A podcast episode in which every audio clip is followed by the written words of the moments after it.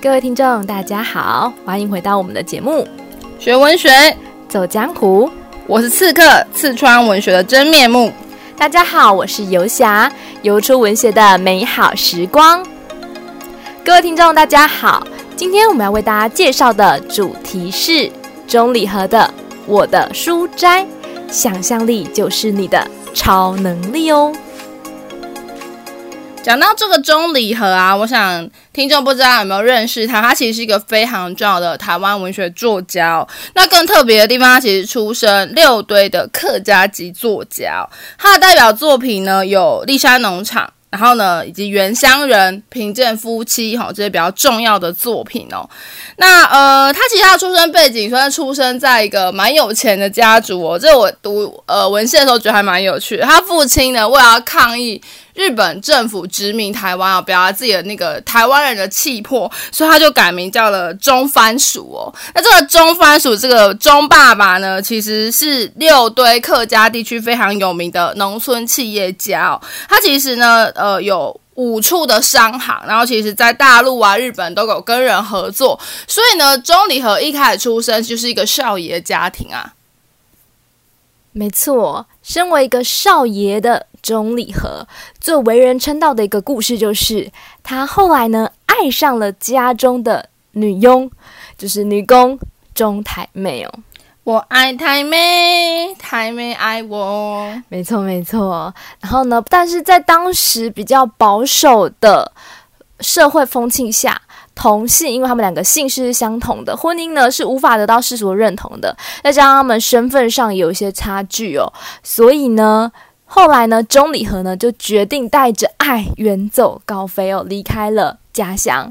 但是同时也面对了前所未有的挑战跟经济压力哦。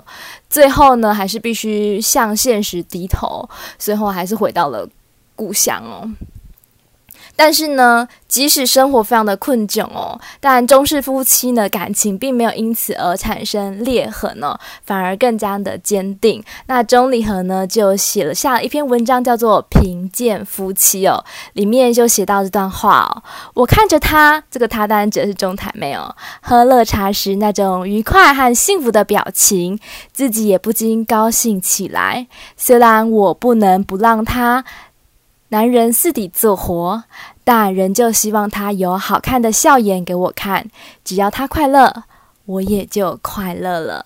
从这段话就可以知道，处于生活的困境环境，但是呢，看到对方的一个笑容就能够解除烦忧。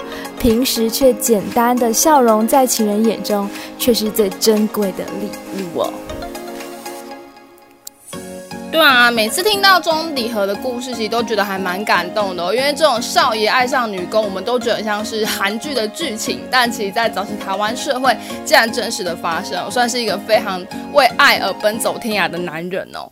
那钟理和除了是一个为爱奔走天涯的男人呢，我想很多听众有听过他的称号，叫做“倒在血泊里的笔耕者”，他也是一个为文学奉献一生的人哦。其实，呃，跟钟台妹结婚之后，他的生活一都不太好。然后后期的话呢，还有得了这个肺病哦，肺病发作，然后呢，长期需要经过疗养，不能工作，然后家境又很穷困窘的情况下，他还经过两次的手术，并且切除了六根的肋骨。这种感觉就是整个生活非常的糟糕，但这种情况下呢，钟离和都始终没有放弃文学的创作哈，所以说呢，他才会被称之为倒在血泊的笔耕者，就是坚持到生命的最后一秒，依旧希望能够把自己想要传达的文学精神传达给后世的人知道。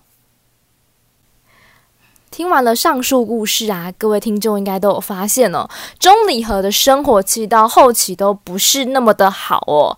然后呢，这样的一位生活困窘的文人，他的书斋又会长得怎样呢？就是听众发挥想象力的时刻喽。好，那接下来我们就正式进入到钟礼和的这篇文章《我的书斋》。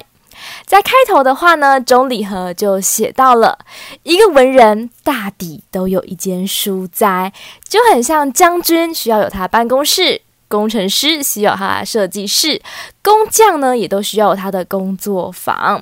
如果一个人呐、啊、没有他的书斋，钟礼和就觉得呢，就好比一个女生没有她的闺房一样，气居坐卧都会觉得全无是处。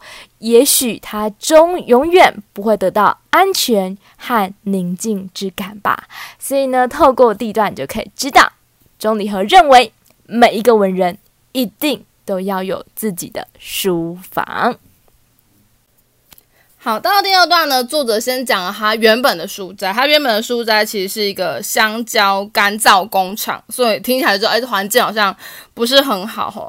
他说呢，他们的这个建设哦，就是很不好。然后呢，十几年来恶劣的经济环境迫使生活不断的减速，我更没有办法重新去改造它哦。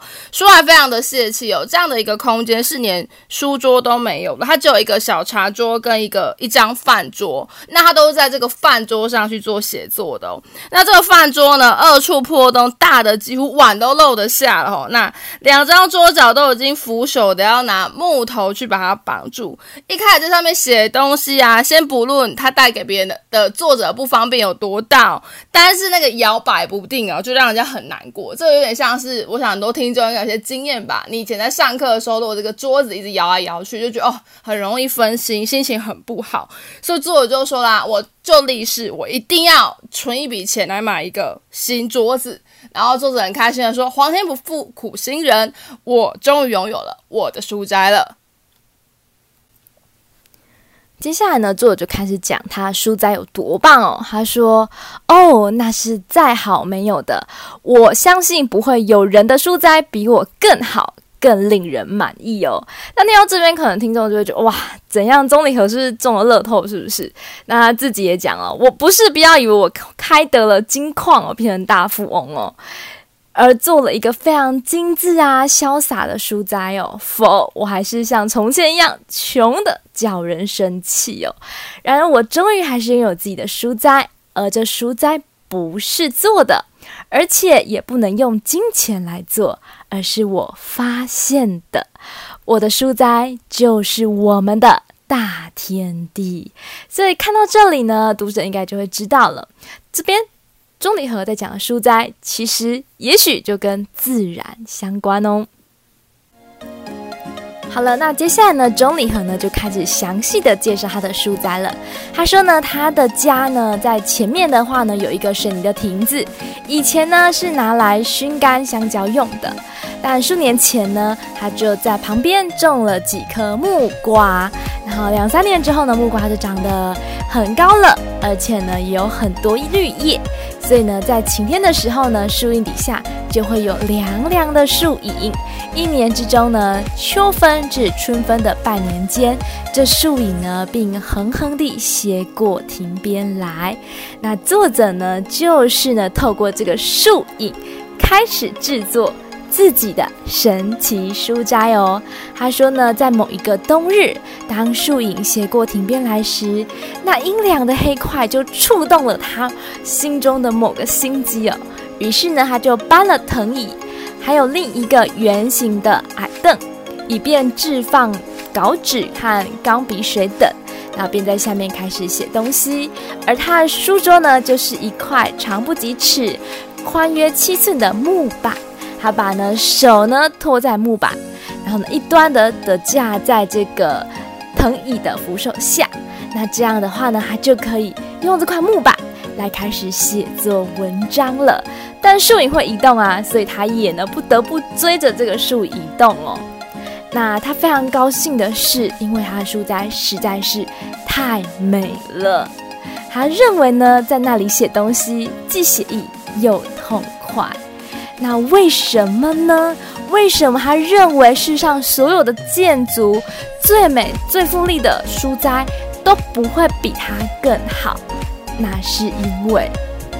也许你的书斋是明窗净几、雕金饰玉，还有一盆古梅，并且还悬着名人的书画，但比起我面前壮大的山河、深邃悠远的蓝天、阡陌横斜的田野，就显得那么的渺小、寒酸、俗不可耐了。所以钟离和他说啊，因为他的书斋的前面就是什么美丽的大自然，所以让他的书斋比起花金钱做的更加动人。好，接下来呢，钟离和就使用了一连串的对比手法呢，来呈现他的书斋跟我们一般人的书斋有什么不一样哦。而且很有趣的是呢，你阅读哦，就发现哇，钟离和真的是有一点沾沾自喜哦。他还告诉读者，他的书斋真的是非常的不同。因此他就说啦：“你的书斋也许华贵，而我的则简朴。但我不爱你的华贵，而爱我的简朴哦。因为呢，我这个书斋怎么样呢？它在天底下，光线是富足的。然后呢，往前望过去就是山川、田园，还有竹树啊、人物啊，风景非常的好。跟一般的书斋呢，会把你隔绝在房间里面，完全不同哦。那有时候呢，写文章写得累了，你抬起头看，哇，就是天上美丽的白云哦，正在悠。”悠的书声变换着，气象万千，变幻无穷。所以啦，这样的一个美丽的一个书斋呢，就是宇宙之间呢美好的一首诗哦，就是一首，就是任何一个人造的书斋都不会拥有的景象哦。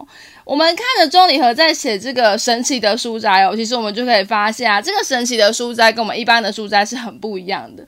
我们跟着他的笔哦，就看见很多视觉的想象，然后呢，好像还能够跟着他造访他的书斋，然后感受到他季节的变化哦，树跟光影的变化，还有啊，风吹到你脸庞的感觉，甚至是泥土的气味。风的声音，植物的气味哦，这是一般人在书斋完全没有办法感受到的。这也是钟离和的书斋在户外最大的特点，也是他写作上呢最有趣、最具想象力的地方哦。透过这些文字，你就可以慢慢的去感受到哦，钟离和的文笔特色就是透过质朴的文字去展现呢生命的特殊况味哦。而在贫穷之中呢，钟离和也为大家展现了那种贫穷却充满希望的美好感受哦。接下来，钟离和就写到了，到了立春之后。树影就会渐收，有的时候呢，就再也容不下人了。但没有关系，钟离和并没有放弃他的希望。他发现呢，其实在他的村庄里面，到处都有树，都有树影。不管是在草坡上，在果园的树，或者是后屋的山腹，到处都有树堆啊。只要他再搬一个呃藤椅，还一方木板。就有书斋了，就可以坐下来写字了，就不用再为他那阴暗的屋子和摇摆的桌子而伤心哦。看到这里，不知道听众有没有觉得钟离和真的真的是超级乐观的呢？好啦，也就是因为这样的性格哦，那作者最后就写到了，即使呢去年呢、木瓜树啊不幸的在台风中被吹折了，但是呢。他也没有灰心哦，他马上又回去呢，种下了几株小的，种得更靠近亭子，而现在已经有三尺高了哦。也许等到明年的冬后，他就可以给他呢凉爽的阴影。那于是呢，他又将领有我那上好的书斋了。好，这就是钟离和的我的书斋。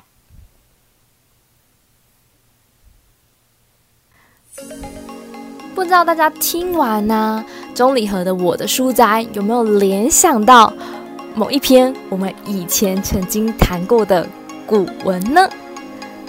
哎，如果你有想到，代表你非常棒。没错，就是归有光的《项脊轩志》。项脊轩也是归有光的书斋。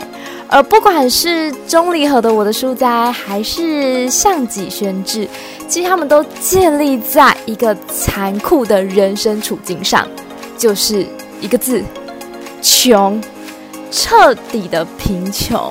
但是呢，这两位作者都非常非常非常厉害，他们透过他们观看世界的角度不同，或透过他们如何运用身边的资源，去重新的。将自己的书斋改造成让人无比羡慕、人生最棒的书斋。所以啊，就呼应了我们一开始所讲的，其实钟理和这篇《我与书斋》最重要的就是要告诉大家一个道理，就是其实发现跟想象力就是我们的超能力，能够让我们在人生很多困境上都能够豁然开朗，达到一种释放和一种满足。而钟理和呢，透过那些树影。那些凉风，那些光亮，那些云气，如此明亮跟美好的自然，重新的将原本破败的书房升格成人世间最顶级的书房哦。钟礼和呢，因为一生都奉献给文学，然后过得很平病嘛，然后就是。倒在血泊中的笔耕者，所以他在去世前呢，其实还蛮感感伤的。我觉得他教他自己的小孩绝对不能从事文艺创作，而且交代他们一定要把自己的作品全部烧掉。那幸好他的小孩其实没有照这个钟礼和想法去做，他把他的这个作品整理了一下呢，然后就他们重新去整呃捐献了一个纪念馆，叫钟礼和文化纪念馆哦。那他的儿子钟铁明呢，也成为后来呢非常著名的一个作家，也出了一些作品哦，大家可以去欣赏哦。那我们今天就非常荣幸的邀请了钟理和呢纪念馆呢来跟我们分享一下他们在这段时间呢推广钟理和的一些活动跟历程哦，然后并且跟我们分享一下钟理和的文学意义跟文学精神。我们欢迎他们，欢迎钟理和纪念馆的人员。各位观众，大家好，我们是中理和文教基金会，我是研究员王新瑜。说到钟理和在文台湾文坛的特殊性，必须从他的生平来凸显他在台湾文学史的位置。钟理和生于一九一五年的日本统治时期，所以他受过日文教育。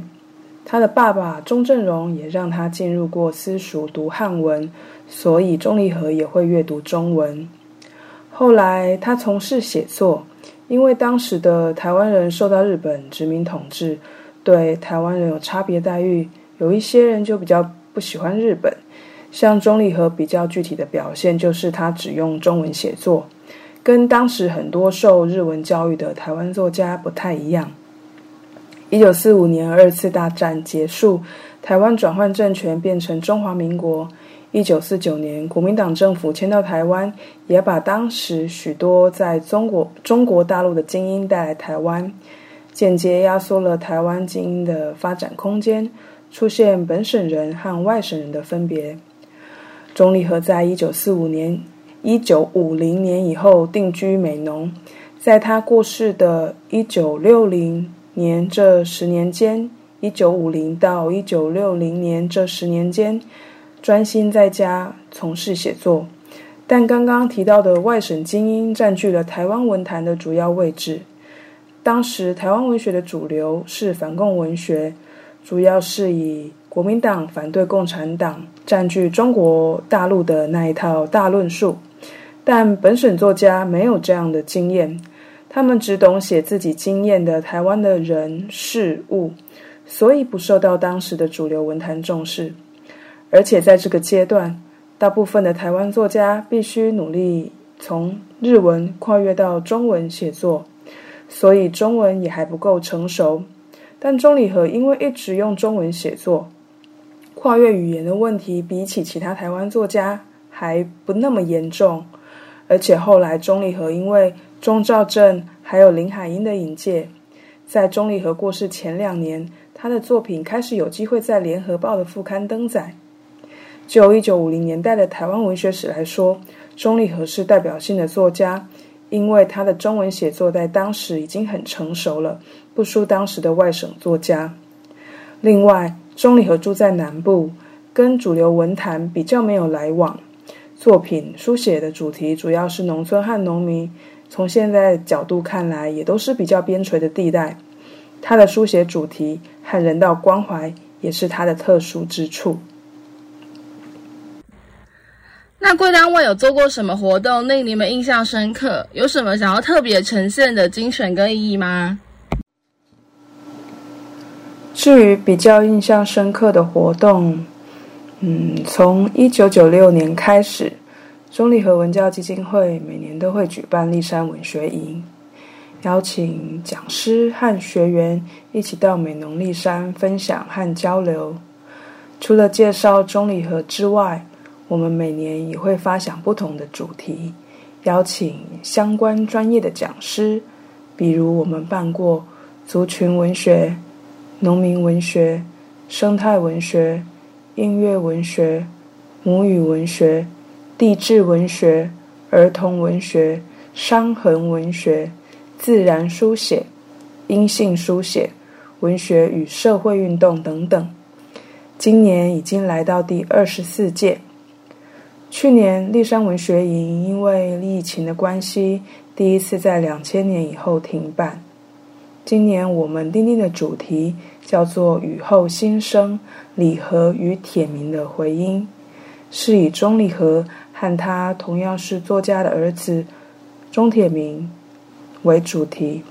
时间在七月三号、四号和二四、二五两个周末，非常欢迎高中以上的同学。或是对文学有兴趣的人来参与报名。我们希望透过丽山文学营推广钟李和的作品。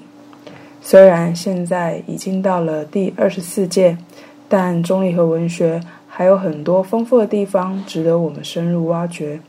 它本身就是个宝藏，然后希望大家透过这个宝藏认识更多台湾作家和作品，就是我们的目标。听完了钟礼和纪念馆人员的介绍之后，相信各位听众一定对钟礼和产生了更深厚的兴趣了吧？有机会的话呢，很推荐听众可以把他的文章找出来看一看，以及呢，可以到钟礼和纪念馆去走走，去感受文人的气息哟。好，那我们今天的节目就到此为止。学文学，走江湖，我们下次见，拜拜。